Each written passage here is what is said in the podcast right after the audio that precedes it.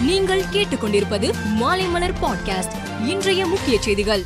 தமிழகத்தில் இன்று முன்னாள் முதலமைச்சர் கருணாநிதியின் தொன்னூற்றி ஒன்பதாவது பிறந்த தினம் கொண்டாடப்பட்டு வருகிறது. இதையடுத்து முதலமைச்சர் மு க ஸ்டாலின் ஓமந்தூரார் அரசினர் தோட்டத்தில் உள்ள கருணாநிதி சிலைக்கு மாலை அணிவித்து மரியாதை செலுத்தினார். ட்ரோன் மூலமாக கருணாநிதியின் சிலைக்கு பூக்கள் தூவப்பட்டன. முதல்வரை தொடர்ந்து திமுக அமைச்சர்கள் எம்பிக்களும் மரியாதை செலுத்தினர். அதிமுக பொதுச் செயலாளர் என்ற பெயரில் சசிகலா புதிய அறிக்கை ஒன்றை வெளியிட்டுள்ளார். அதில் அவர் என்னை நேரில் சந்திக்க வருபவர்கள் என் மேல் உள்ள பிரியத்தால் என்னோட புகைப்படம் எடுத்துக்கொள்வதில் எந்த ஆட்சேபனையும் இல்லை. ஆனால் என்னிடம் மலர் கொத்து பொன்னாடை மற்றும் நினைவு பரிசுகள் வழங்குவதை தயவு செய்து தவிர்க்குமாறு அன்புடன் கேட்டுக்கொள்கிறேன்.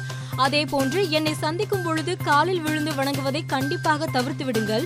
என் மீது நீங்கள் காட்டுகின்ற மரியாதையை மனதில் வைத்துக் கொண்டாலே போதும். எனவே உங்கள் அனைவரது ஒற்றுமையையும் ஒப்பற்ற அன்பும் மட்டுமே எனக்கு வேண்டும் என்பதை தெரிவித்துக் கொள்கிறேன் என தெரிவித்துள்ளார். மத்திய அரசு கொண்டு வந்த குடியுரிமை திருத்தச் சட்டம் இரண்டாயிரத்தி பத்தொன்பதாம் ஆண்டு நாடாளுமன்றத்தில் நிறைவேறியது. இருப்பினும் அந்த சட்டம் இஸ்லாமியர்களுக்கு எதிராக இருப்பதாக தமிழ்நாடு கேரளா உள்ளிட்ட மாநிலங்கள் எதிர்ப்பு தெரிவித்து வருகின்றன. இந்நிலையில் இது குறித்து பேசிய கேரளா முதல்வர் பினராயி விஜயன் மதத்தின் அடிப்படையில் குடியுரிமையை நிர்ணயிக்க யாருக்கும் அதிகாரம் இல்லை என்பதால் அந்த சட்டத்தை தனது அரசு அமல்படுத்தாது என தெரிவித்துள்ளார்.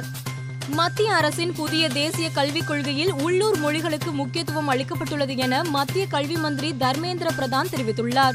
மேலும் பேசிய அவர் நாட்டின் அனைத்து மொழிகளும் தேசிய மொழிகள்தான். எந்த மொழியும் தாழ்ந்ததல்ல. காலனி ஆதிக்கத்தில் இருந்து நமது கல்வியை விடுவிக்க வேண்டும். இருபத்தி ஒன்றாம் நூற்றாண்டில் அறிவு சார்ந்த இந்தியாவை உருவாக்க வேண்டும். அதற்கு பள்ளி கல்வியே அடித்தளமாக அமையும் என தெரிவித்தார். அமெரிக்காவில் பொது இடங்களில் துப்பாக்கி சூடு சம்பவங்கள் அதிகரித்து வருவது அந்நாட்டு மக்களிடையே அச்சத்தை ஏற்படுத்தியுள்ளது. இது குறித்து பேசிய அமெரிக்க அதிபர் ஜோ பைடன் அமெரிக்காவில் அதிகரித்து வரும் துப்பாக்கி வன்முறை கலாச்சாரம் கவலை அளிக்கிறது. துப்பாக்கி போன்ற ஆயுதங்களை பயன்படுத்துவதை தடை செய்ய வேண்டும். முடியவில்லை என்றால் நாம் அதற்கான வயதை உயர்த்த வேண்டும். ஒருவர் துப்பாக்கி வாங்குவதற்கான வயதை பதினெட்டிலிருந்து இருபத்தி ஒன்றாக அதிகரிக்கலாம். இது நாட்டு மக்களை பாதுகாக்க உதவும் என கூறினார். கடந்த சில மாதங்களுக்கு முன் நம்பிக்கையில்லா தீர்மானத்தின் மூலம் முன்னாள் பாகிஸ்தான் பிரதமர் இம்ரான் கானின் ஆட்சி கவிழ்ந்தது. இதற்கு எதிர்ப்பு தெரிவித்து இம்ரான் கான் போராட்டங்களை நடத்தி வருகிறார். இந்நிலையில் பாகிஸ்தானின் நாடாளுமன்ற தேர்தல் நடத்த கோரி அடுத்த கட்ட பேரணி நடத்தப்படும் என இம்ரான் கான் தெரிவித்துள்ளார். சட்டம் மற்றும் அரசியல் சாசன வழிகளில் நாம் தேர்தலை சந்திக்கவில்லை என்றால் இந்த நாடு உள்நாட்டு போரை நோக்கி செல்லும் என எச்சரித்துள்ளார்.